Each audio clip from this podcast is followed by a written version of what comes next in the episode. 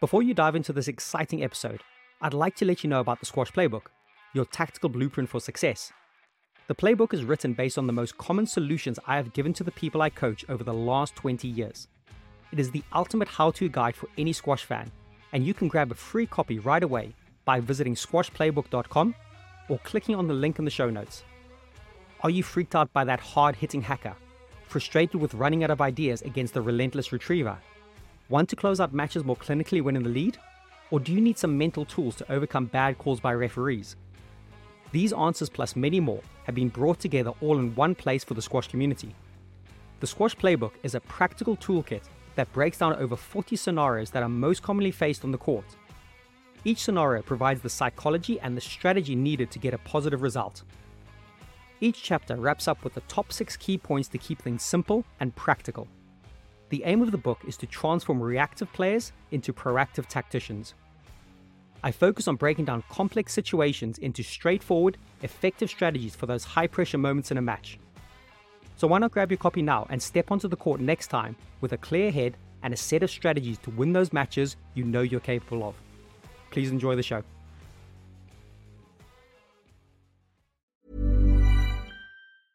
Many of us have those stubborn pounds that seem impossible to lose, no matter how good we eat or how hard we work out. My solution is PlushCare.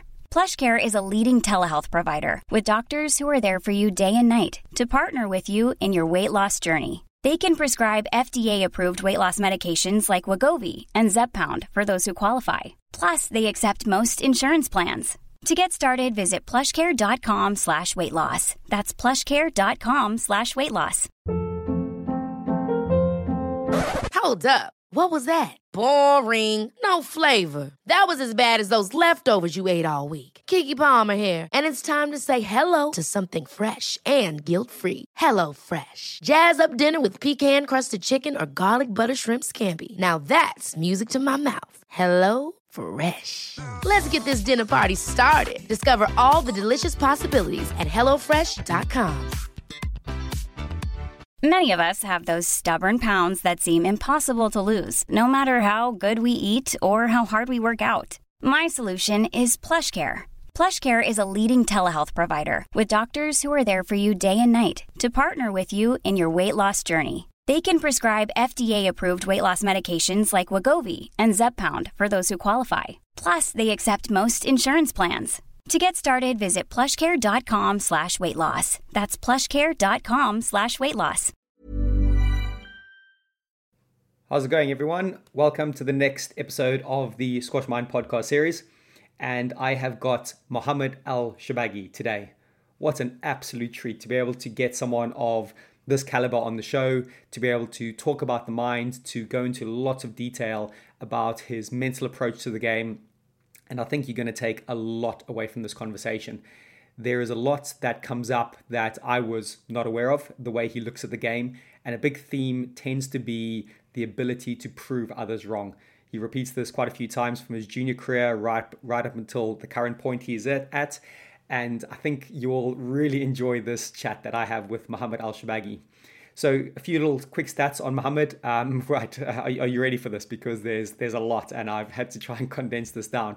So he's only the second person to have won the World Junior Open title twice. In 2014, he became the fourth youngest player to reach world number one. He won the World Open title in 2017 and against his brother in the final, Marwan, which would have been, you know, a very emotional time for his family and himself. Uh, I talk a little bit more about this in the chat with Marwan, not so much here with Mohammed. And um, here's a little rundown of some of his major titles, but there's a, there's a lot more along the way. He's got three British Open titles. He has won the Tournament of Champion four times. He is the four time winner of the Qatar Classic. He has three US Open titles as well as three Hong Kong Open titles. And as I said, that's just a few to mention. So I think what he has to say is definitely or should be taken with a lot of a lot of weight, a lot of kudos of what he talks about. But like all these athletes and people I've been speaking to, he makes the point that this worked for him. It might not necessarily work for you, and it's something to consider yourself, something to think about. But he has found his own way, and he has worked hard at finding exactly what works for him. He was an absolute delight. He was very open, shared some stuff that he might not have shared with anyone else before. So hopefully you can take a few of these nuggets and appreciate the the openness, the honesty, and you will just see the the character of the man himself.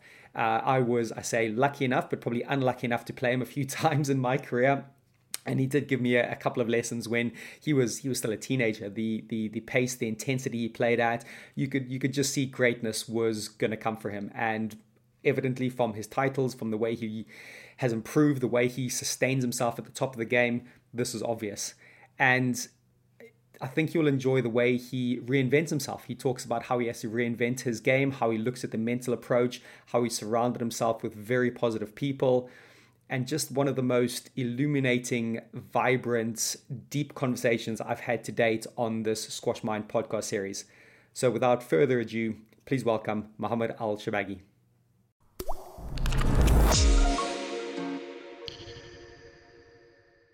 Mohammed ElShorbagy, welcome to the next episode of the Squash Mind podcast series. How are you keeping? I'm keeping good. How, uh, yeah, things are being a bit uh, different for everyone at the moment, but uh, yeah, I've been keeping okay and trying to uh, stay fit as much as I can for uh, for the next few events. Cool, man. Awesome. Well, looking forward to jumping into this chat today. You know, uh, if, if, I, if I'm going to choose a few people where I think about they had the strongest mental side of their game, you know, you come up at really high up on that list. So thank you for spending some time with me today. And yeah, hopefully we can go through some really cool stuff with the mind. And but I think I think a good place to start is let's go back to your move from um, Egypt to the UK. Are you able to talk us through this, please, and, and some of the reasons behind this move? Uh, I was uh, I was 14 years old. I was 15 years old, and um, it, it all came by luck. Actually, uh, there was a world champ in Egypt 2006, the one that Palmer beat Greg in the final, uh, and Joey was there. I didn't know any of the players on a personal level. Obviously, I knew the names, and uh, so just after I won six months before it, I won the British Junior Under 15. It was my first British Junior win. So uh, I thought I was really cool winning the British Junior and stuff. You know, it's always cool to obviously win this title, but like I went to the professional that uh, lost in the tournament, and I, started to ask them if I started to introduce myself. I'm the British Junior champion under 15. Wow. you know, all this. Uh, would you would you like to hit with me? You know, and obviously I, I got a no most times. To be honest with you, they were uh, they were like, "Oh, this kid was trying to annoy us." I, I can understand, you know, mm-hmm. and um and then guys were actually. I want to speak to him and introduce myself. And uh, funny enough, that I didn't want to go and speak to him actually because I just I was a shy kid. I uh, I I went to a few professional, and obviously they didn't know who I was, and I was a little kid, and I was annoying them. I wanted to hit with them just like other kids, and uh, so mom kept pushing me, and I was like, okay, this is the last time I'm gonna go and speak to someone, and uh, so I went to to speak to George, introduce myself to them. I'm in a French school in Egypt. I uh, I uh, I knew Jonah because very well because Gamal Awad is the one who actually started me play professional as well. So he always spoke to me about Jonah because he was his coach. All these things, and he seemed interested in a different way. And then he started telling me about Millfield, all these things, and uh, and then in a week I found myself in Millfield. My whole life changed. Got the visa sorted, everything sorted. But the crazy decision was not from me. I was a kid at the end. The crazy decision came from my parents. Okay. How did that? Like it was. It, it, it, it took so much courage from them to send their kid away to England in a foreign country by himself when mm. he couldn't speak English, knowing that I could still do it. You know. Uh, so. Uh, so yeah, it was a different move, but um, I needed that move at that time. Things were not very going very well with me in Egypt. There were so many politics with federation and stuff like that. I was the only kid from Alexandria competing with all the kids in Cairo. Okay. There was so much politics, and uh, I needed to get out. Let's let's put it this way: I needed to get out, and uh, I wouldn't have got fully to my potential unless I left at that time. Really? You think, yeah, because uh, obviously while staying at home and comfortable and, and, you know, Egypt's producing amazing players. So you believe the move made you the person you are today, you think? I believe the move made me succeed earlier in my career. Okay. Uh, because when I left to England, I had the chance to play against top 50 players early in my life. When I was 15, 16, I had the chance to play the BSP events, which were the great starts before the PSA to play players like Stacey Ross, players like, uh, you know, uh, I played, I think, uh, I played Aslan once. Uh, when I was 16, all these guys, I, I had the chance to watch them play them, played Selby, you know, all these guys. I was a kid and I had that chance to play these guys while the kids in Egypt in my generation didn't have that chance. Mm. So you got players like Gawad and all these guys. They they got they getting to their potential obviously and they're great players. But I think one of the reasons of why I got there a bit much earlier than them, I think because I was exposed to play against these top professional players early in my life, mm. and I think England gave me that. Well, I, I was going to lead on to that the next bit, which which was around what what did the move contribute to your mental toughness do you think? So obviously i think jonah was a big part of that of that mental toughness. So could you talk about that idea about moving across so young and what happened in the mind in regard to those those early years when you came here? Uh, i think that mental toughness started with gamal awad in egypt. He is the one who uh, got that into me mentally from when i was 10 years old. He um, he put me in, under uh, brutal kind of training when I was a kid. Mean, he kept telling me that this training that I'm giving you is gonna stay with you forever mentally because I'm making you not just train for right now. I'm making I'm I'm I'm I'm making you much stronger here, and this will stay with you forever. And and I didn't understand that at the time. Obviously, I understood I understood this more. I started to understand that when I was in juniors, two love down in matches, winning matches, tough situation, I was getting through them. That's when people started saying, yeah, he's strong mentally. He's not maybe the most talented squash player, but mentally he's tough. And uh, and I felt like with that mental toughness, I've beaten so many players who are much more talented than me squash wise, you know. And um, yeah, and then I left to England, and then Jonah even made that even better. You know, he he uh, I was mentally strong, but how can I be mentally strong? But I uh, controlled that strength at the same time. Like I used to just go from the first point. I'm using that mental strength. I'm fighting all the time. Yeah. Well, uh, when I went to, I started to understand that why do I need to use that from the first point? Why can't I just leave that as a weapon and just produce it when I need to, mm. and just try to just win a bit easier than just making it take so much out of me? Because when you go through things mentally in the match and fight through things mentally, it still takes a lot out of you. Mm-hmm. Um, but yeah, Jonah made me understand that much, much more definitely when I came to England, and um, yeah, it, it, really, really made a lot of difference with me at a young age, definitely. Yeah. Mm. Well, can can you just talk on that? You know, I'm thinking back to some 10 year olds I coach, 11 year olds, even 15 year olds, and and and trying to get that idea of mental toughness into them, and it, it, you can just see their eyes change. They they're not interested in doing it. What examples were you given where you were like, actually that that that that's going to make me become mentally tougher because as a 10 year old to do mental toughness that could be quite difficult do you think and and but how why did it work with you what what Gamal Awad did with me he uh, he didn't tell me he didn't speak to me about the mental toughness but he told me these trainings will make you tough like for example he made me in the summer when i was 10 years old like in my summer training there are two straight months where i would train without even one rest day uh, when I was 10 years old, and he would make me he he he put for me a running program. The running program would seem like the running pace was actually easy because it was a slow running pace, but he would make me do it at 2 p.m. under 40 degrees under the sun, and the run was like 45 minutes an hour. So the run was not exhausting physically, but it was exhausting mentally because you had to because the running was because it was a boring run because it was slow, mm-hmm. and then you're like, I want you bored I want you under the sun. I want you to. I, I want you to, under these things because these things will make you tougher mentally. And uh, I didn't understand that at the time. Uh, I understood that later. And um, but yeah, but uh, he didn't speak to me about how I can be strong mentally. I wouldn't have probably understood all these things at that time. It's just that looking back now i understand it. Yeah. Well it sounds like he was creating the environment for you. You know he was putting these things in place hot sun be bored long slow runs two months of constant training. And that's obviously working on parts of your brain that you don't even understand that's happening. And it's just, it's just cultivating there. But that's always been the debate with with mental toughness and resilience. Are you born with it or does your environment create it? You know, it's probably a little bit of both. But do you, do you think was there signs early on as a junior and as a young pro where where you felt that you had mental toughness inside you?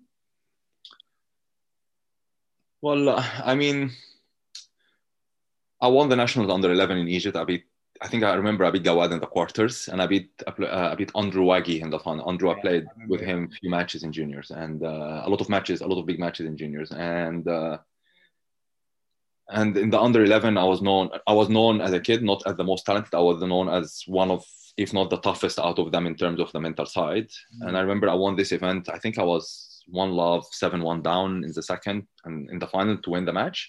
And I think my first ever title that I won under 11, I was two love eight six match point down when it was up to nine. So I had that in me when I was a kid. Like I remember coaches used to bet on me that when I was two love down that I could come back and win matches. Actually, from the under 11 and under 13. So people all, always saw that in me when I was a kid, and I, I do believe that the environment helped you, and I do believe that. You, you need a bit of luck sometimes because these are things that gets put on you from when you're young mm. uh, actually and it's it, it makes it harder to learn when you're older mm-hmm.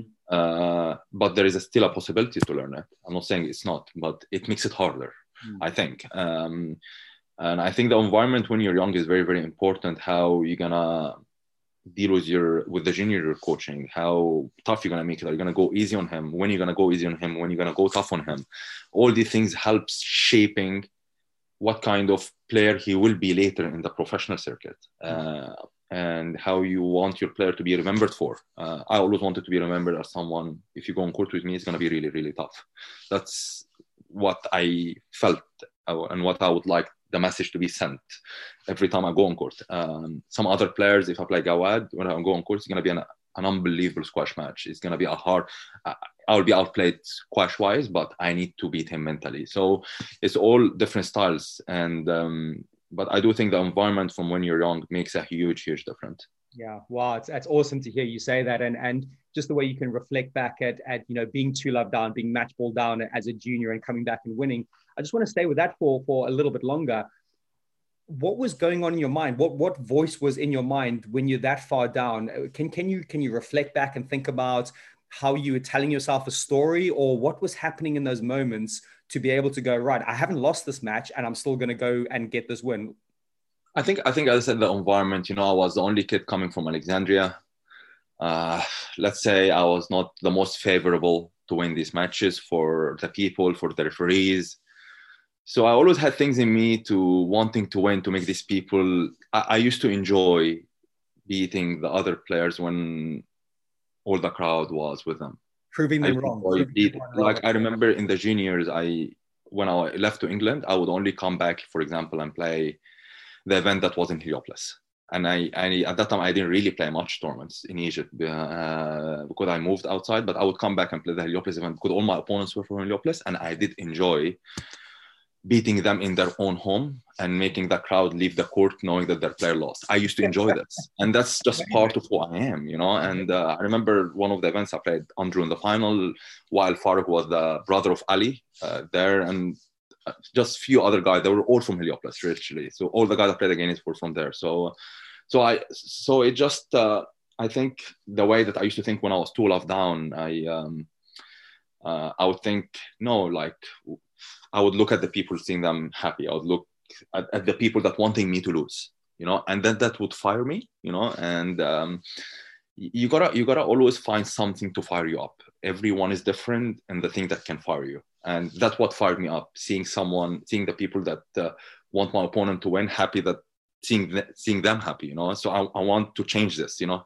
how can i change it is by fighting is by proving them wrong and uh, that's the thing that i would think of when i'm when i'm down to love down that's so awesome to hear. The, the way that you you knew yourself early on the way that you knew that trying to prove other people wrong was your big motivating factor. And and i've heard that from from a few different people. Other people have different motivations for their mental toughness but knowing yourself that early and that young sounds sounds really powerful and you got it there. And i, just want to i just want to move forward a little bit now. Um looking looking at you as a young pro and and you know i believe when i watched you as a young pro you moved the game forward to new levels with your pace and your intensity. Look i was on the receiving end of a few of those once or twice so you gave me a few i remember them clearly. I'm like i think there was a wimbledon tournament once and i think i went two love up and I've like, ah, I've got, I've got him now, you know. And I think you're only 16 or something. And mate, you just came out with the most ridiculous pace after that. I've never seen anything like it. So um, I, I, would like to know your mindset at that part of your career, you know, because you did come on and you genuinely accelerated the game to new levels. So can, can you talk about that?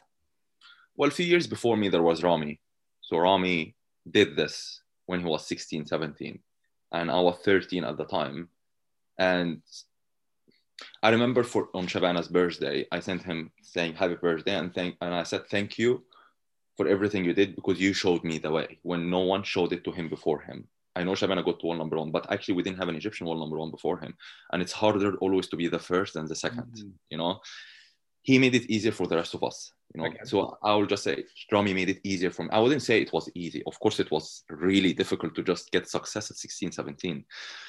But Rami made it more believable for me when I saw him doing it. Uh, and uh, and then when I was 16, 17, I think I think when I was 17, I played the world champ in Manchester. When I got to the quarters, it was my first world champ.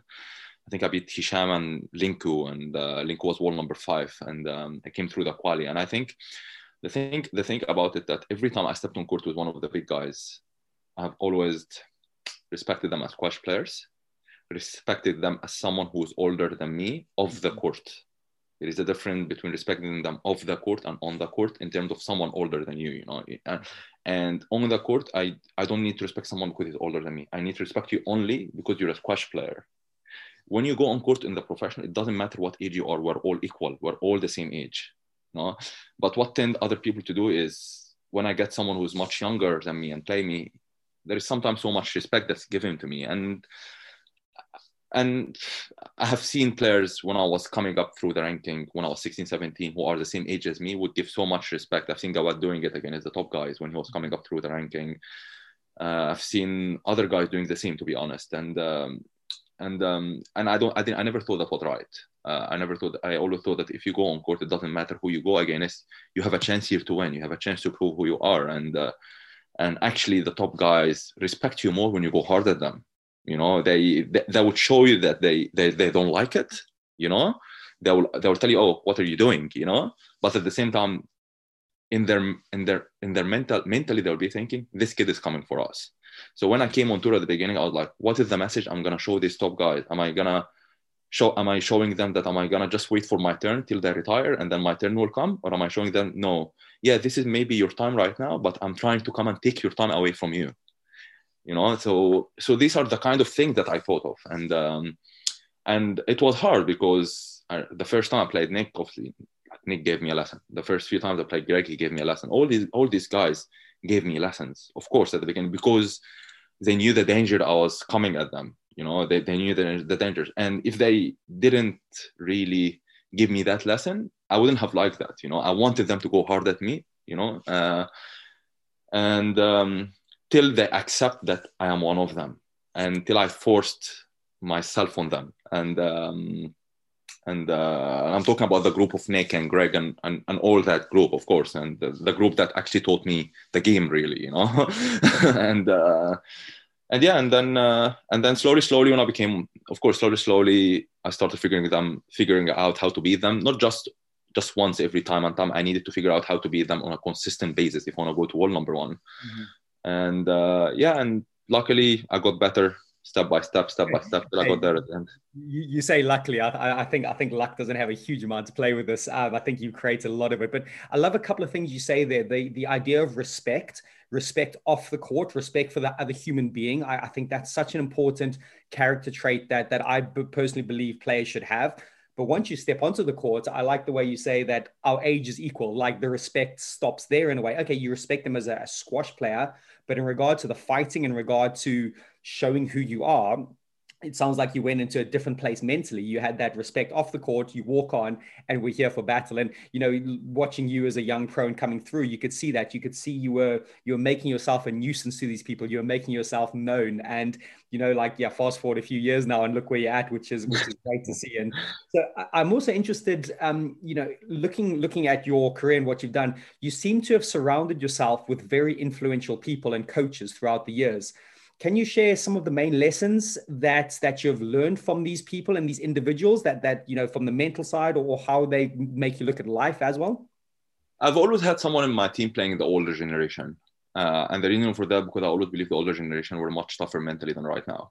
Okay. Uh, um, they had less access, much less access to what we have right now. We have it much easier right now in terms of nutrition, in terms of sports science, this older generation had to be so like mm-hmm. if if we have niggles now it's we understand how to get rid of them you know there are a lot of times we still play niggles but but it's it's different how you you can actually play around them now. You know, there are so much studies now. There is just so much sports science right now that you can use. You know, well before when you back in the early 90s, 80s, you know, these guys had none of what we have now.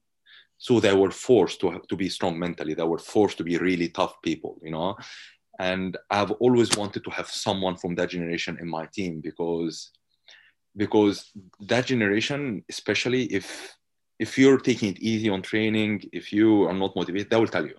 You know, they're, they're not going to be, it's okay, you can rest. It's okay, you can take a few days off. That's what happens now a little bit. I, am honest, you know, uh, but, but, this generation are, don't accept this. Um, it's for, for them, it was always the more the better, which is, which is right and wrong.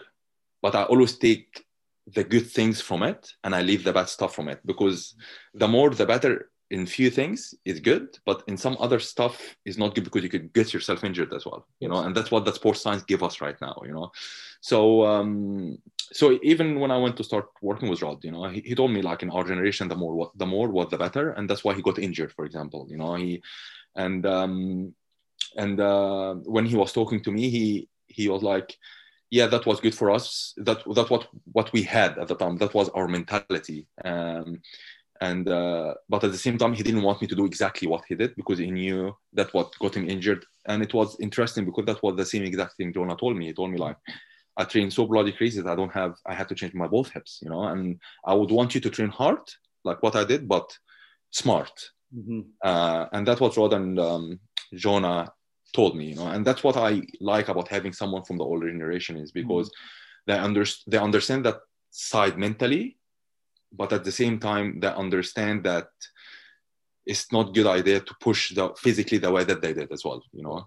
Well it sounds like you've used them uh, maybe this sounds a bit harsh but like as a case study you know you, you've looked at what they've done and you know 20 30 years before you and taken like you said their best bits and their their work ethic and their ability to train but then you've obviously observed the injuries and they say it they say hey we've got these injuries this was this was dumb so uh, that's such a great way I, have not heard someone say it like you've said it the way you surround yourself with that older generation take the best bits from them and then but then bring in the sports science when you've got those niggles um, yeah it does it sounds like it's, it's really paying off for you and can you talk a little bit more about Hadrian Stiff because I believe he's been a massive influence in your life, and you know I, I think you, you you're still working with him at the moment. Correct me if I'm wrong, but can you expand on that a little bit? Hadrian for me the most important person in my team actually uh, for the last 10 years. Uh, yes, I have went to Palmer. I have went to, I'm working with Rod at the same time, obviously as Hadrian. Uh, but Hadrian is the one that I spend like most year with. And every time I went to someone, it was always a discussion that happened first between me and Hadrian. The reason of why I say Hadrian is the most important person has been in the last 10 years for me is because it's always tough for coaches to accept that your player is going to go to someone else. It's always hard. And I understand that. But Hadrian has always made it more about the player. He understood that if I stayed the whole time in Bristol, uh, it's not going to be good. He, he wants to always coach me the way he wants me think that it's the right thing for me and i think that this is the way always and that's what i've been doing with him mm-hmm. but i think at the same time it's good for me to leave and and just see a different thing and and we both always took these decisions together and if he was a coach who was you know gets jealous or or or or or, or, or he doesn't have confidence in himself he wouldn't he wouldn't have thought it was a good idea for me to see something else. But because he has confidence in himself he knew i would always come back. You know i would always come back to bristol because this is my base you know. So uh, he was always good that whenever i went to palmer the thing that Palmer was going to bring something different to my game. So I would come back and talk to Stiffy about it, to Hadrian about it, and we would, we would actually work on these things. So it becomes like a team thing. Uh, there was a lot of things with Rod that he wanted to change my to my game. Before, before I went to Rod, the reason why I went to Rod because I want to make major changes to my game, to my technique, to the way I play. And that was not easy to do that at 28, 29. And um, and before I started with him, Rod told me like, I want you to change in that, in that, and that, and that, and I'm not sure whether you, you are willing to do this. And I was like, Rod, why do you think I'm calling you? It's because I want to do these things.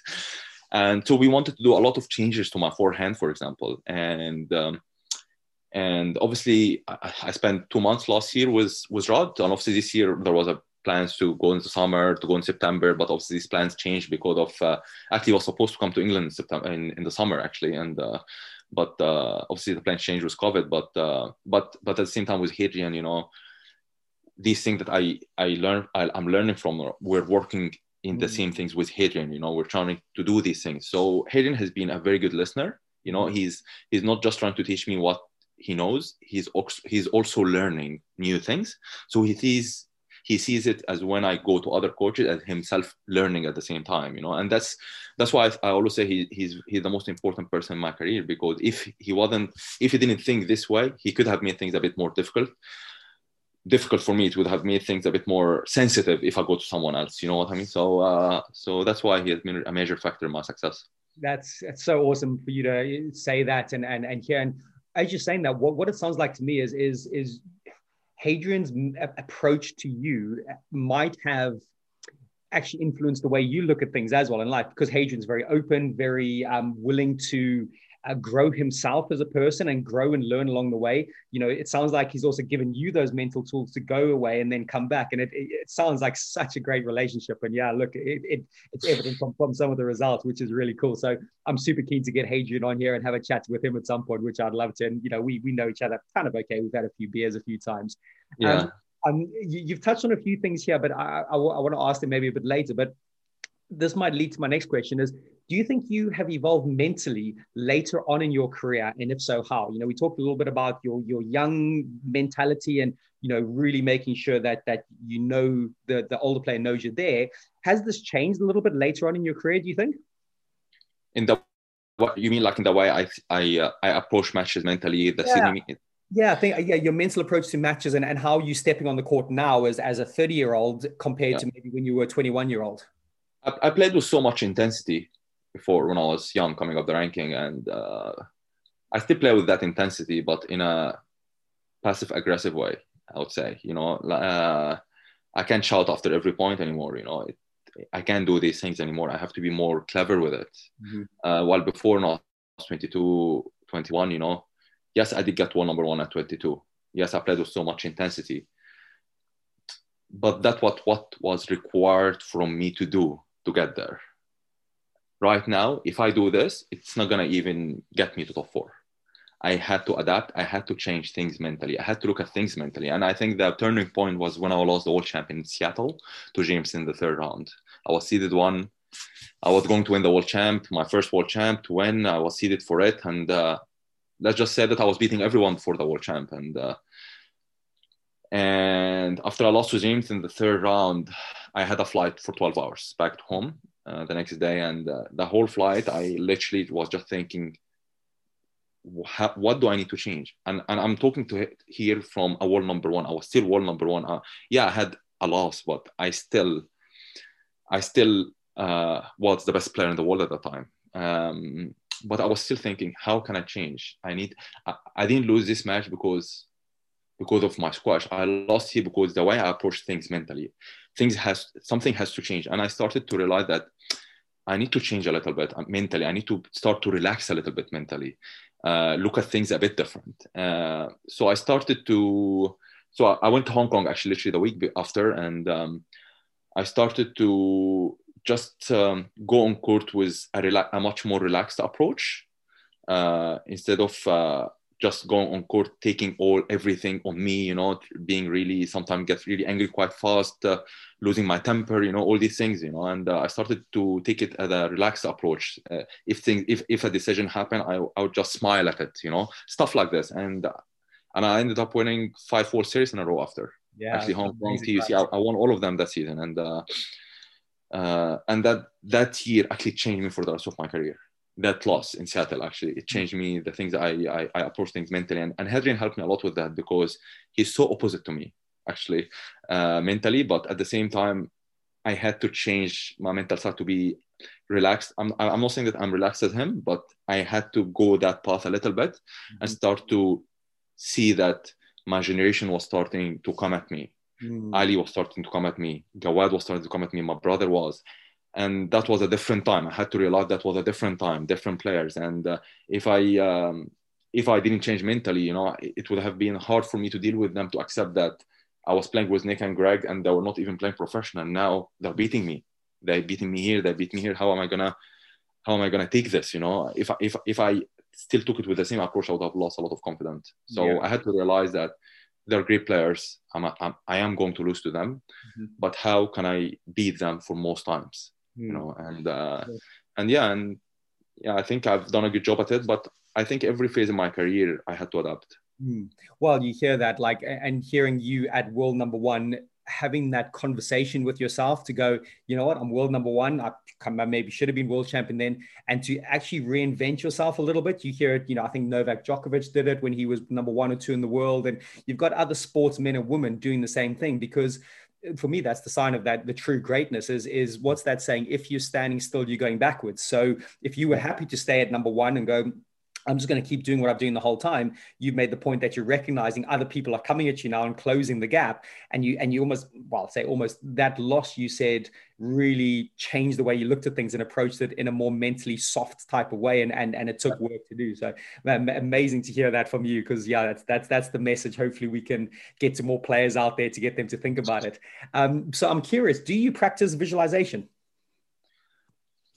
Uh, not as much as I should really, uh, but I but before every match, um, before before every match I do definitely. I have to always see things before they happen. I always um, when you go on a match is not just not not doesn't mean that you train hard you're gonna win the match. Uh, there are a lot of things that can really affect the result of a match. A decision, Mhm. uh, a block from your opponent that put you off, uh, a, a double bounce that you thought it was a double bounce.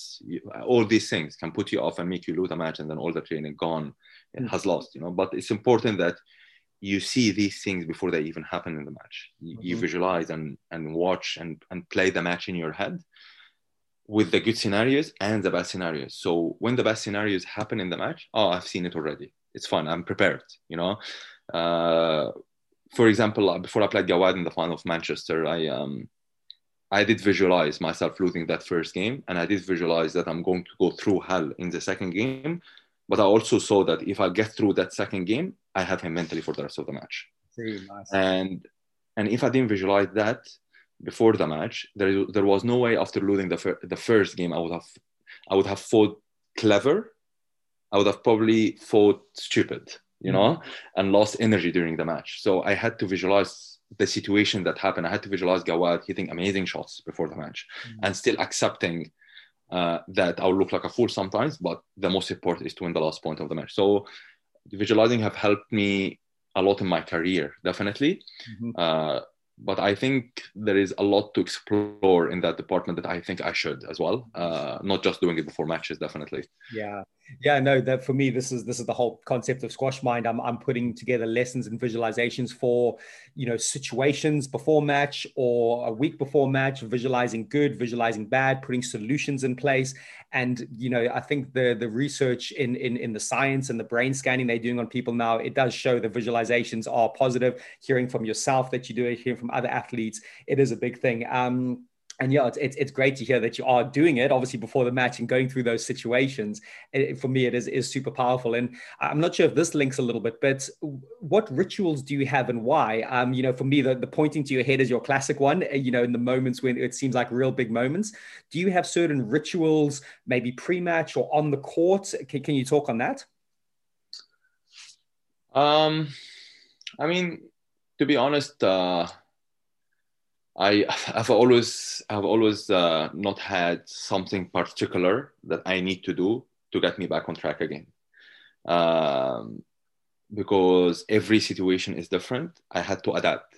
I had to have many things, not just one thing that reminds me. Because there are mo- there are moments in the match where you lose focus and you need something that reminds you to get that focus back again. There are a million things I could do to get that focus back again. There are a million rules in the squash you can use to get that focus back again. You know, that it's just that I would rather do something about it when I lose the focus than just letting it slip and lose the game. You know, and um, so uh, I would. There there are moments when I'm losing focus where I just I'll talk to the referee a little bit. I'll just tie my shoelace. I'll, I'll, I'll talk to my opponent a little bit. Uh, I, you, you would do anything, Lishi. There is not just one particular thing. There are a lot of things. A lot. I've seen a lot of other players doing other stuff too. You know, and it's all within the rules. Really, Uh, there is nothing wrong in doing them, but it's just a way of trying to get that focus back again and not Mm. things slip away. And I think the best player in the world in the world they they know quicker than other when things are slipping away. Uh, some other players players realize things when it's too late. Mhm. Um, and um, and yeah, it, it's it, it's uh, it's hard to to see things when they're slipping away because that is a moment when your focus is not there. Mhm. So you still need to be focused to understand that things are slipping away. You know, uh, so you're basically trying to figure out that things are slipping away while you're not focused. You know, so uh, and it's hard, uh, but uh, but there are so many things I I do, not just one particular things, and uh, and uh, yeah. Ever catch yourself eating the same flavorless dinner three days in a row? Dreaming of something better? Well, HelloFresh is your guilt-free dream come true, baby. It's me, Keke Palmer. Let's wake up those taste buds with hot, juicy pecan-crusted chicken or garlic butter shrimp scampi. Mm. Hello Fresh. Stop dreaming of all the delicious possibilities and dig in at HelloFresh.com. Let's get this dinner party started. Life is full of awesome what ifs, and some not so much, like unexpected medical costs. That's why United Healthcare provides Health Protector Guard fixed indemnity insurance plans to supplement your primary plan and help manage out of pocket costs. Learn more at uh1.com. So yeah, just, just that, that's that's such an interesting way you put it because the, the classic refocusing is you know maybe going and wiping your hand on the wall or, or talking to yourself mentally, but it sounds like you actually break break the rhythm or, or or you do something different. You know, chatting to the ref, talking to your opponent. It sounds like you more break the cycle of the lack of focus. Is, is that what you say? You think? yeah because if i if i just have one thing then my opponents will know that, that, that like how many times do you, how many times do i think ali watched me? Million times. How many times did i watch ali? Million times. If ali like like i know that when ali say yalla yalla yalla i know i'm in trouble basically you know? Like every player know that. Not in trouble like like but like you would know that ali is to step up the pace. It's to be hard to win a point the next i don't know the next 15 20 minutes. It's to be brutal you know uh, every player, uh, obviously, I'm just, I just, Ali just came into my mind because he, the rivalry, I had to play so many in the last period. But, but if I always felt like if I had just one thing that I rely on, the players will know what it is. They will see it. So I have to have different things, That's and smart. I like that. yeah, you have to have different things and and and not just have one particular thing. Uh, uh, and uh, yeah, and uh, I, I don't think there will be something that the player can say about me where, oh, Shorbagy, when he does this, you know that Hmm, you're gonna be in trouble the next period. You know what I mean? Yeah. Because there are so many things I do that if I do this, that means that yeah, I will focus the next period, but I just keep having a lot of options. That's all. Perfect. That's great advice. And yeah, anyone listening can hopefully take it and, and come up with their big options. So I'm, I'm curious to know what's your approach to methods and building and working and cultivating your mind, say away from the courts. Sports psychologist might be one, or do you do things around your training environment that that cultivates this good mindset you have? You know what's actually interesting that as much as people think that my my strengths on court was mentally, I've never had one psychologist in my life. Wow. Actually, it's always been me. Actually, but I've always believed that my best psychologists are the people I trust around me. I've always surrounded myself by people that I really, really trust, and I go all the way with them. And I've always been open to talk to them about anything. And I'm not talking about 10 people around me, I'm talking about literally two or three, you know, and and uh, they're not psychologists by job, but they're actually my psychologists in life, you know, in terms of, you know, them understand me more than anyone else. And I've always been willing through, even through tough situations, it's always hard for guys to show sign of weaknesses. It's just something that guys has in them, you know, and it's not easy when guys are going through a hard time to speak. It's not easy to get things out of them, you know. But I have actually been easy to talk to when I'm going through a hard situation. I've always spoke easily about uh, a time where I found it hard. Um, uh, and uh, I've always had these people to talk to, and it's important to have people around you. You cannot do it by yourself. Mm. You can get to a certain level by yourself, but you always need people you trust around you to, to, to talk to, and they stay with you in the journey, and people that you trust. And luckily, I've had that, and they, they were they were my real psychologists, really, you know, and uh, they're Yeah. the one that really helped me to be shaped who I am. Yeah, I love what you say there because uh, again, I, I, think obviously sports psychologists are amazing and they're well intended, but you know what? I, I, think sometimes the, the more impact is the people that are that are on the ground with the person in the trenches, fighting with them, and they might not have studied or read journals or have like a massive knowledge of the science of psychology. But like you said, it, sounds like relationships is a big one. Having a relationship with someone and, and having that full trust. Everyone, everyone is different too. Like like I remember I spoke to Nicol once, and uh, she used to take her psychologist with her in tournaments, and she told me she probably wouldn't have won as much started unless her psychologist was in her life. So so every athlete, you, you got every athlete need to find what works for them. Uh, don't get me wrong. I did speak to a psychologist once or twice in my life when I was young, and I just it didn't feel. I just someone I didn't know. You know, I'm just going to tell him everything about my life. I just didn't feel comfortable with that. I would rather speak to someone I know. You know, mm. so it just everyone need to find his comfort zone and what they not his comfort zone. That's not the right thing because it's important to get out of your comfort zone. Every athlete need to see what works for them. I would say, you know, and uh, and see what works for them. Yeah. But it sounds like just on that comfort zone, you know, there's probably there's probably periods of your life where you do need to be comfortable. You need to be your own person. You know, maybe those conversations and relationships when things are difficult, actually you might need that little bit of a, a comfort blanket and, and something quite relaxed and calm. Would you say? It's important to be your own person sometimes off the court. On court, uh, I'm willing to be any person to win the match. Uh, and it's important to understand how to be any person to win the match. If you're just only your character, then I like for me, I know my opponents. I for me to beat my opponents, I need to know how they play, how they talk, how they smile, what breaks them off the court, what how they talk in the interview after the match. I need to study everything they do. It's not just about a squash player. It's my job. If if I own a business, I need to know how these people, the people I'm gonna hire, I need to know their characters of the work and in the work. Just the same as squash. When I it's important when I watch, let's say, an opponent, one of my rivals playing, I don't just close the match when it's finished. It's important for me to hear the interview. Uh, for and uh, for, for for for example, I remember I played Tarek once in the final of Qatar Classic. It was it was the first uh, final for it, it was the first platinum final for Tarek. Um, and uh, I didn't watch the match because I was with the physio. I just won my semis, and after the match finished, I told "Can you just wait for a second? I need to see that interview." I saw Tarek crying, happy that he won the semis. I closed the interview straight away. I knew I won the final. Amazing. Because that was for me. That's someone who was so happy he got to the final, and that was the goal for him to get to his first platinum event. While for me, when I won my first semi-final, for well, for my first uh, when for me when I reached my first final platinum event, I, I, didn't cry from happiness.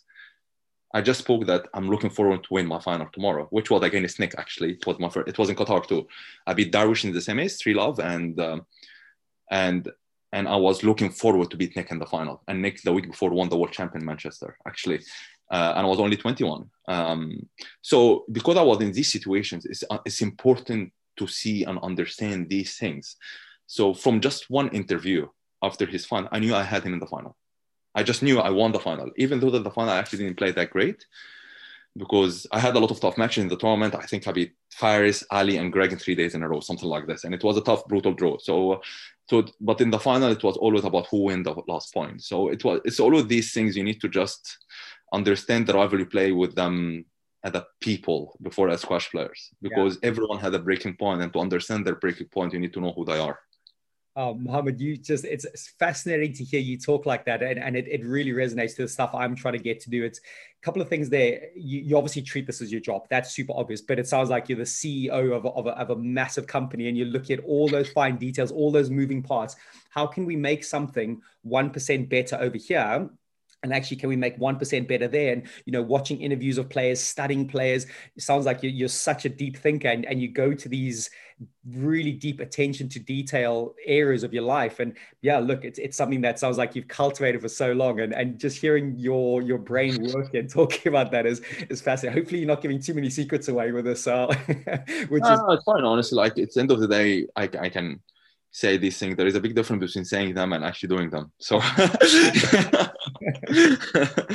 totally uh. Yeah. And so I'm, I'm curious because because there was a very interesting point in your career. I, th- I think building up to it, you had like an amazing run. It's it was that 2016 2017 little dip you had, but I'm curious about that bounce back because then after that you it was ridiculous again. So can you talk about that that phase and and what you think you put in place for that that the ability to bounce back so well? The 16-17 season was a very very tough season. Uh, we had a lot of personal problem, me and my brother. Not not between me and my brother. My parents were going closely through a divorce. There was a lot of big family problems we had, and uh, you know, like me and my brother were like 22. He was 20, I think, uh, or like I think I was 24. I mean, he was 22, something like this. And um, it was a hard time for us. It was just we were going through something in life that a lot of people go through, really, you know. And but at the same time when you see your parents having a lot of not a very good time, you know, it was hard for us as their kids to see this. And it affected my season, to be honest. Um, uh, and then when I finished the season, uh, not not not finished the season, and it affected my season till May. And then in May, um, I sat with uh, with a friend, and um, and that friend kind of made me look at things a friend that actually went through something similar in his life too. And um, and he made me look at situations a bit differently. He made me he told me something that is very uh, that I, I take by till today. Stop forcing things to happen. Just let things happen. And that just made, made me think completely different not just in regarding that situation. Mm it was in a lot of other situations in life. Uh, and then uh, and then from that moment, I was like, I'm gonna. I uh, I had um, I had World Series final the month after, and I finished that season with a win. I beat I think Ali and James. Uh, I beat few great. I beat Rosen in the semi, so I, I won this event, and I was still not nowhere near where I can play, how I can play. Uh, but I was getting ready for next season as well. Um, I think it was El in April. Uh, it was the big moment when I um, lost to my brother in 19 minutes. Uh, I lost to my brother in uh, 19 minutes, and then on the way back, literally five minutes with my sweaty T-shirt. I texted uh, Holly from Canada because she was training with Palmer, and I told her, "Can you please send me Palmer's phone number?" That's when I decided to go to Palmer, and uh, I spoke to Palmer and uh, on the phone. Obviously, we never knew each other that much. We played each other against each other actually once before he retired. and uh, but I told him I've had a, I just lost to my brother in 19 minutes. This is completely not acceptable for me. Things need to change, and I'm looking for things to be different for next season. Uh, and I'm interested to go to you and see how things are and train with you. Hmm. And then he was excited, and we were both excited to work with each other. But before that phone call finished, I told him I was wall number three at the time. I told him, David, I don't accept three. I don't accept two. I only accept one. The reason I told him this because I wanted him to understand what kind of mentality coming from him. Mm-hmm. Uh, um, and um, in the summer when I was training, I was telling my mom on the phone, I'm going back to number one next season. Uh, I, I used to tell her that because there were a lot of people saying that I was finished. My generation, Gawad was the big was coming, Ali was coming, you know, everyone was saying that my time was done, you know, my next the next generation was coming next, you know. And then I spoke to my mom one day, I told her in the summer, listen, people are saying that I'm finished when my best season was going back from wall number one to wall number three when any of these players would have taken that season of mine you know? So what, that's the kind of expectations people think of me. I'm going to show everyone what i'm going to do next season. I'm going to show that next season i'm going to show my generation that they're nowhere near where they still need to be to be at the top. And then i started with san fran uh, and i had Gawad in the final and i was looking forward to play him and i beat him 3 love and I, after this match, I told my mom, I didn't just beat him. I think I'm this win is gonna affect him mentally yeah, I, yeah. I just, I just, I just showed him that uh, what you did last season is gonna be nowhere near as brutal. That was gonna happen for the next five, six years of our career together. You know, and, and that's the kind of mentality I wanted to put at him. Yeah. Uh, I think he had a bad season that year. Actually, Gawad. He didn't have a good. Maybe he had some other injuries and stuff. But I just, I just, I just did feel that that win was gonna cost him a lot mentally, you know. And I think the week after he lost Paul first round in the US Open. um, uh, when Paul was still ranked number 25, 30. He wasn't supposed to lose to Paul at the time. And then I had uh, Ali the US Open, which was the next test. And then Ali beat me 3 1 in the final of the US Open. But because I knew the hard training I had in the summer, I knew when you work hard and you know what you can do, one loss is never going to affect you, you know, because it's never about one match. It's always about who can actually survive with me in a season. It's, you can get me in a day, but it's brutal to stay with me in a season you know? And it's brutal to stay with me one season after another after another after another because i'm gonna be always there you know? And yeah you can get me a few days a year but get try and get me for the rest of your career. That's the war. That's the real war i put you with me you know? And uh, and then after i lost to ali in the us one i think i got him the week after in Channel VAS, and then i got him again in hong kong. Um, and then i got him in the world series finals in dubai. Uh, i i gave the message that season that i'm nowhere near as finished. Uh, i'm still the best player in the world and i was just giving myself a break a little bit. That not giving myself a break but i was just i was just a human being going through a problem. Mm. but that year that i went through a problem as well matured me as a person. So uh, even after i came back the season after any problem i faced after that in my life i knew how to deal with things i knew how to separate things i knew how to not let uh, things affect my squash anymore um, and yeah and it ended up being a good year that year that yeah. I got back number three. It ended up a great year, and actually, it sets things for me as a human being before a squash player in my life to how to deal with problems in life and not let affect the main things in life. Uh, yeah, that's what happened. Oh, Mohamad, awesome! I'm sitting here getting goosebumps hearing that story. Thank you so much for sharing that. So, so much comes out of that for me. I feel thank you for sharing some some personal stuff. I know it's obviously not very easy, and really respect that you're able to do that. Um, secondly, what your friend said reminds me of, of something I try and subscribe to a lot. It, it's a Stoic quote where it says, "We don't control what happens; we control how we respond." And and and for yeah. me, it sounds similar to that. I, I think it's so important to get into our minds that there's so much out of our control, but let's control what we can control, and and that makes a big difference. And then also. Um, correct me if I'm wrong, but it sounds like your your junior days there, the ability to prove people wrong, going, hey, you know what? I'm here now, but you know what? If you want to stay with me through this season, I'm going to prove everyone wrong. World number three, it's not good enough. I'm gonna I'm gonna make the plan to get back to world number one. And if you think I'm going to accept world number three, not great.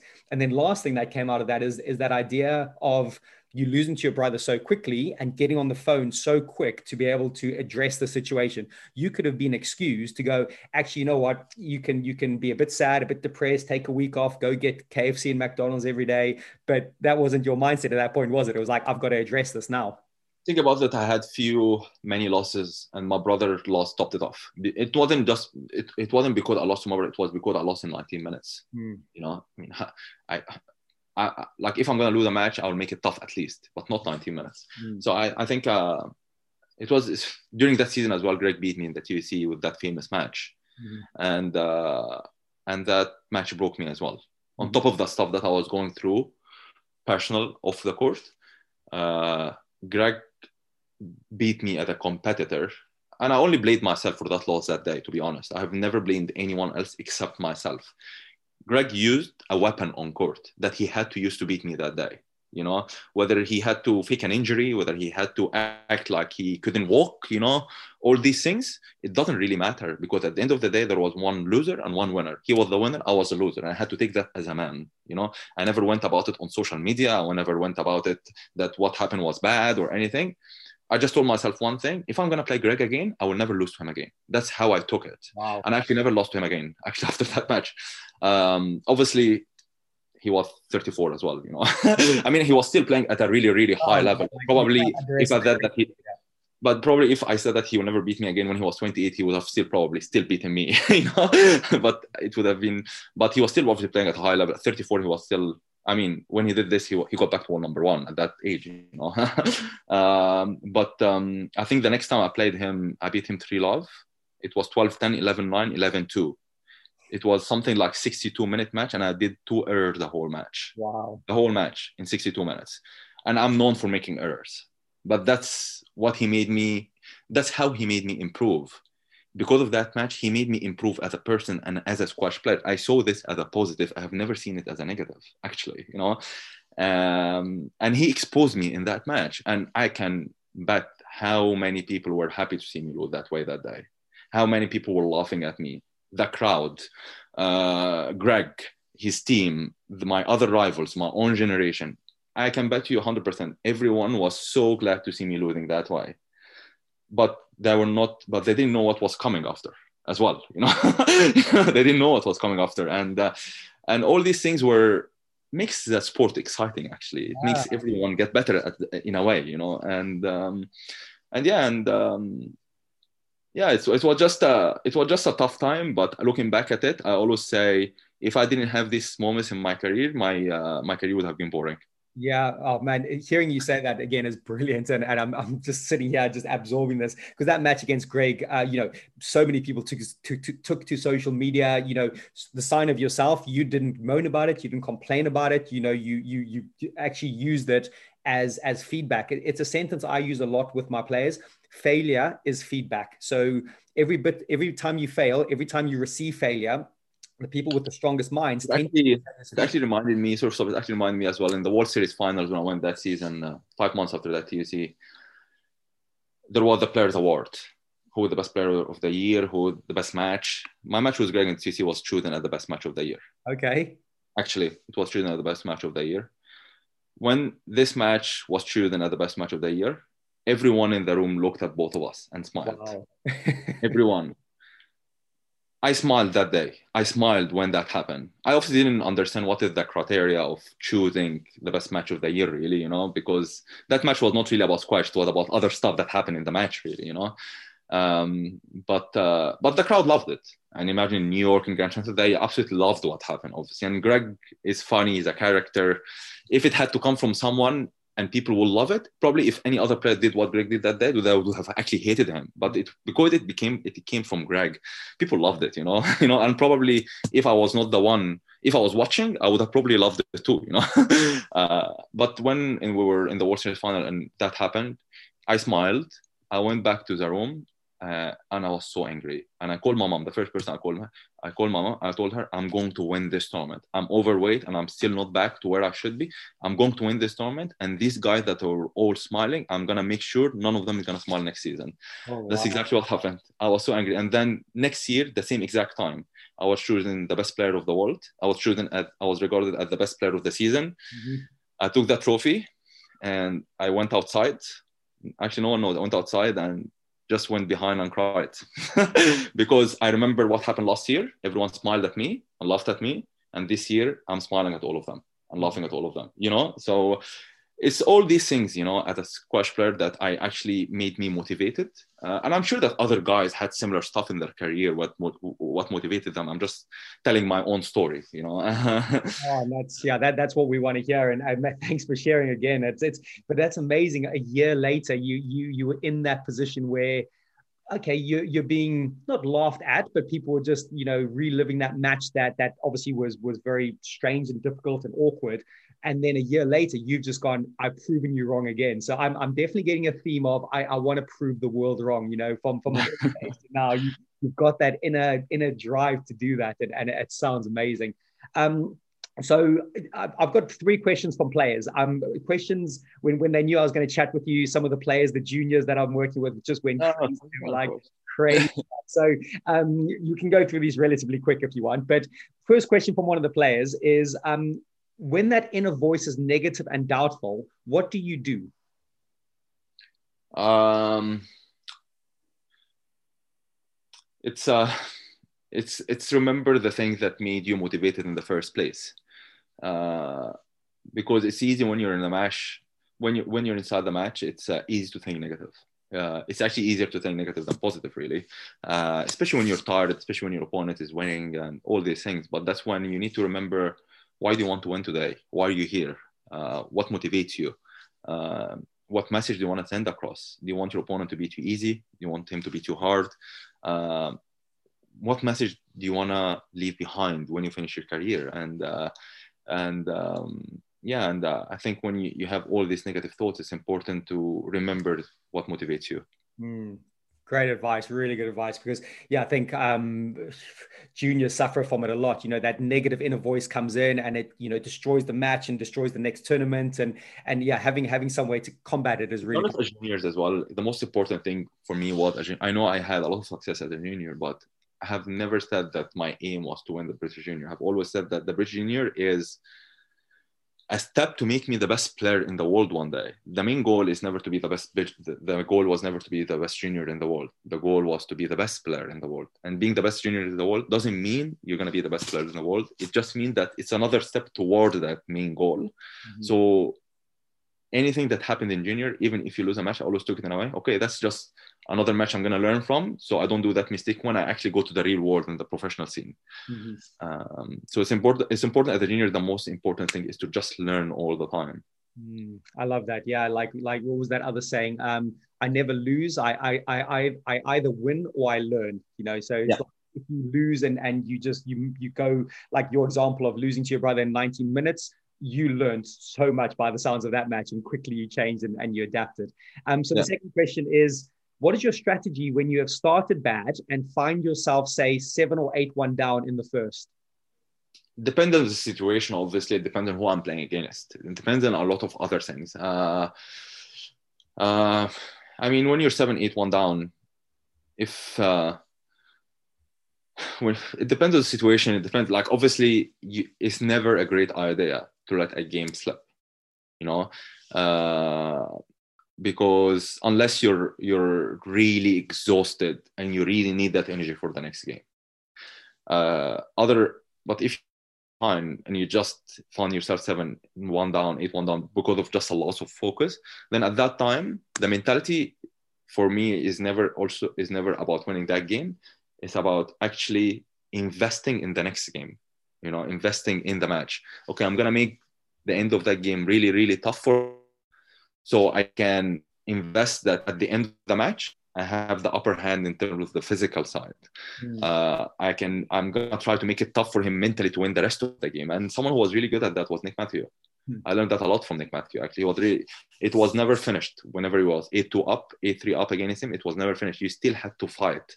He never made you he made he never made you mentally relax in the match. You had to always fight mentally, even when you're like ten love up, and um, and that actually exhausts you. Uh, uh, even even if you are 10-2 up and then you end up winning the game 11-4 mm-hmm.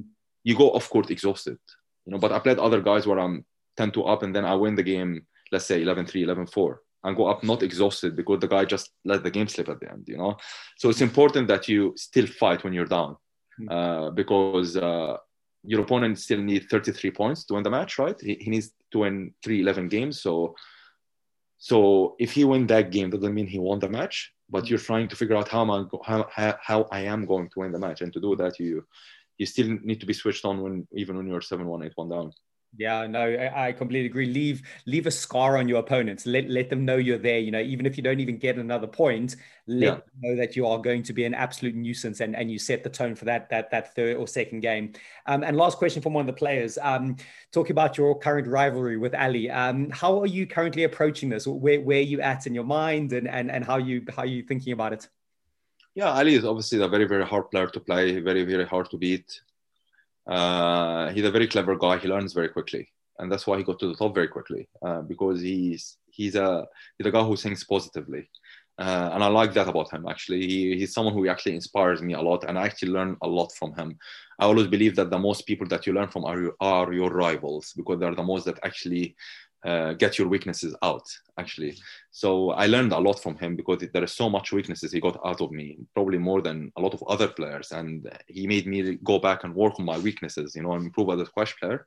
And i hope i, I am doing the same to him too. Uh, i think our rivalry in the last four years have have um, have been good for our sport. We have played a lot of great finals. I think the last 12 meetings against each other have been all in finals um, and I think uh, he is definitely the longest rival. I've had a lot of rivals in my career, but he is the longest rival I've had in my career. Definitely, like uh, for so many years. Like with Nick and Greg, I kind of I got them when they were like 29, 30, 31, you know. So I was with them. I, I fought with them for like good three, good three, four years on a consistent basis. Mm-hmm. But with Ali, we've been together because we are the same generation. It's like I felt like the rivalry with Nick and Greg was getting me ready for the rivalry with Ali, you know. Yeah.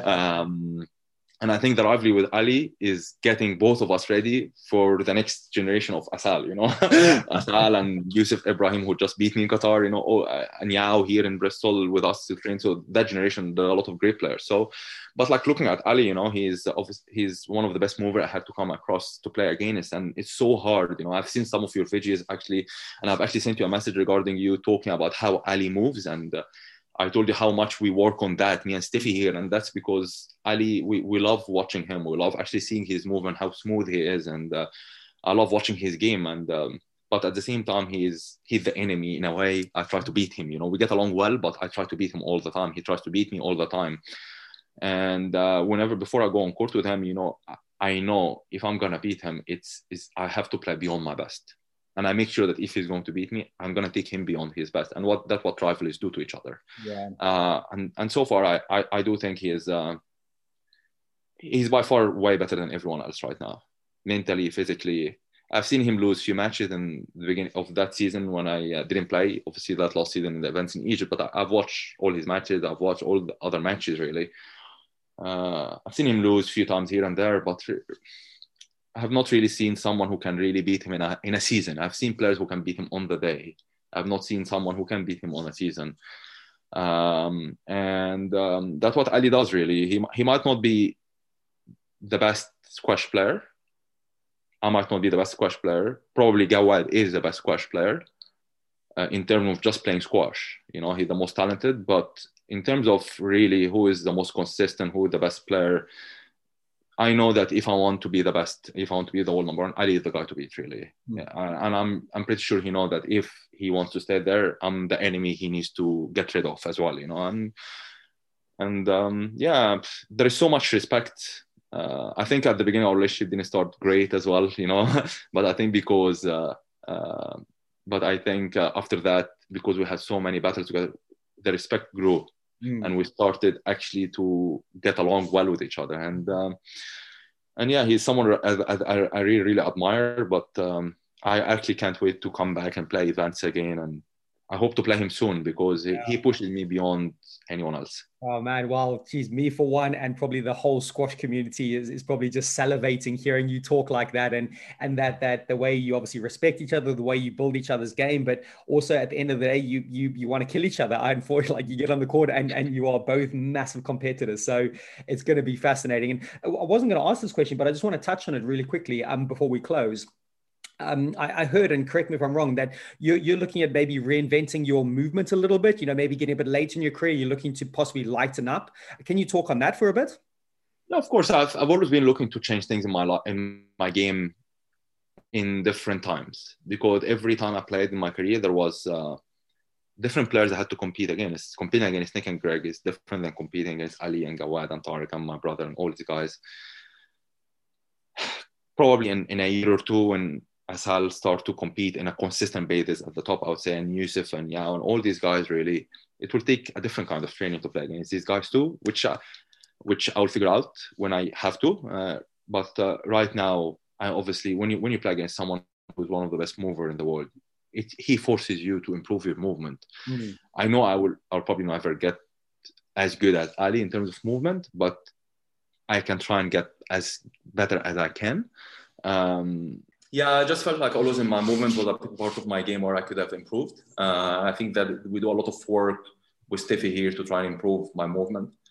Uh, I think one of the things that made me really focus on my movement, other than any time else, is having to actually try and beat Ali as well, because he's mm-hmm. one of the best mover in the world, really. Mm-hmm. Um, and um, and that's what your rivals do to you. They ask, they ask you to train out of your comfort zone because it's definitely out of my comfort zone and that's what he did to me. He's making me train out of my comfort zone and very really really very few rivals i had that made me train out of my comfort zone but definitely ali was one of them. Hmm, amazing. Wow yeah we look forward to seeing how that how that might have changed. So in closing you've been absolutely brilliant, generous with your time. Um, I've sat here as a fan just absorbing this, but I think this may be the most important question of the day.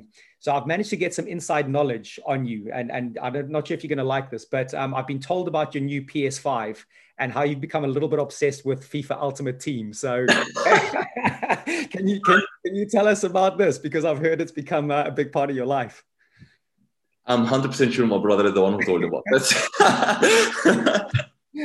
uh, I wouldn't say it's a big part of my life, really. It's, um, I, I, I, like I like playing PlayStation. I like playing with friends and stuff. And I only started playing Ultimate Team actually from last week for the first time in my life. No, I, I, heard, I heard my brother, oh my god, this addictive. Yeah, I, I, played it years ago, and, and I need to get. I, am planning on getting a PS5 myself and updating myself. So hey, well, I don't think. But I'll, I'll not go that far. That I'll take the PlayStation with me to tournaments. Like uh, like my brother took his PlayStation with him to Qatar. Gawad sometimes take Gawad take the PlayStation with him. Ali take the PlayStation with him. I'm not as addicted as that. Okay. But I remember one of the World Series finals. We played once PlayStation. Me and Ali and Gawad. We all had a PlayStation. We all went to each other and played together and stuff. Nice. That was like three years ago or something. Amazing! Yeah. Like it is. It's it's a great addictive game, and it was it was just a bit of a fun question to finish on. Um, I prefer NBA. I prefer NBA games. Oh, okay, which uh, which one are you playing at the moment? Yeah. Sorry. Which which which version are you playing?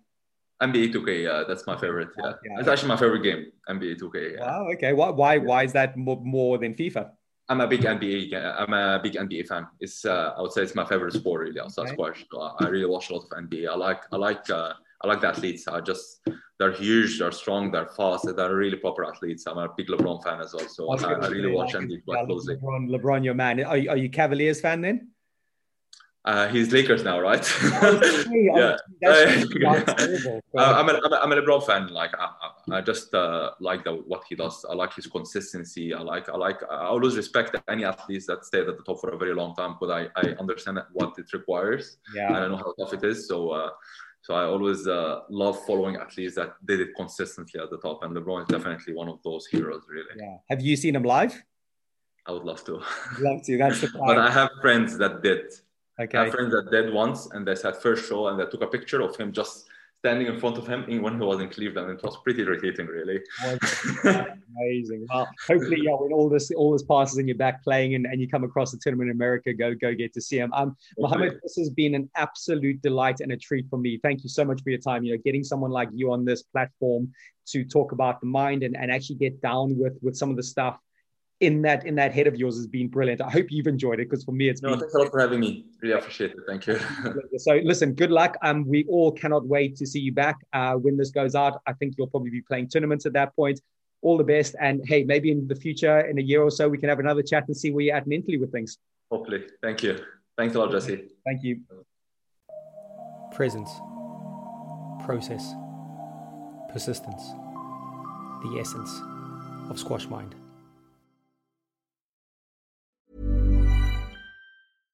Ever catch yourself eating the same flavorless dinner three days in a row? Dreaming of something better? Well, HelloFresh is your guilt free dream come true, baby. It's me, Keke Palmer. Let's wake up those taste buds with hot, juicy pecan crusted chicken or garlic butter shrimp scampi. Mm. Hello Fresh. Stop dreaming of all the delicious possibilities and dig in at HelloFresh.com. Let's get this dinner party started.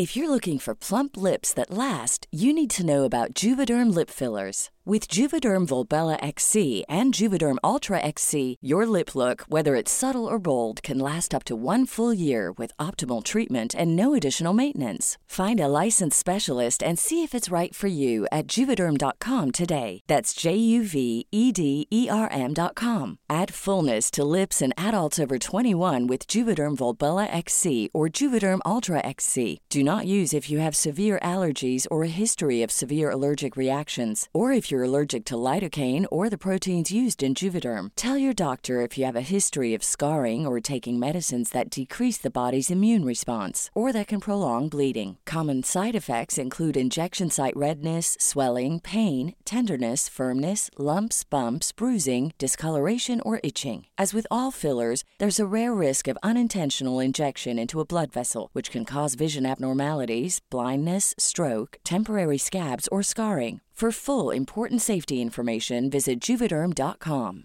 Hey, it's Paige DeSorbo from Giggly Squad. High quality fashion without the price tag. Say hello to Quince. I'm snagging high-end essentials like cozy cashmere sweaters, sleek leather jackets, fine jewelry, and so much more. With Quince being 50 to 80% less than similar brands.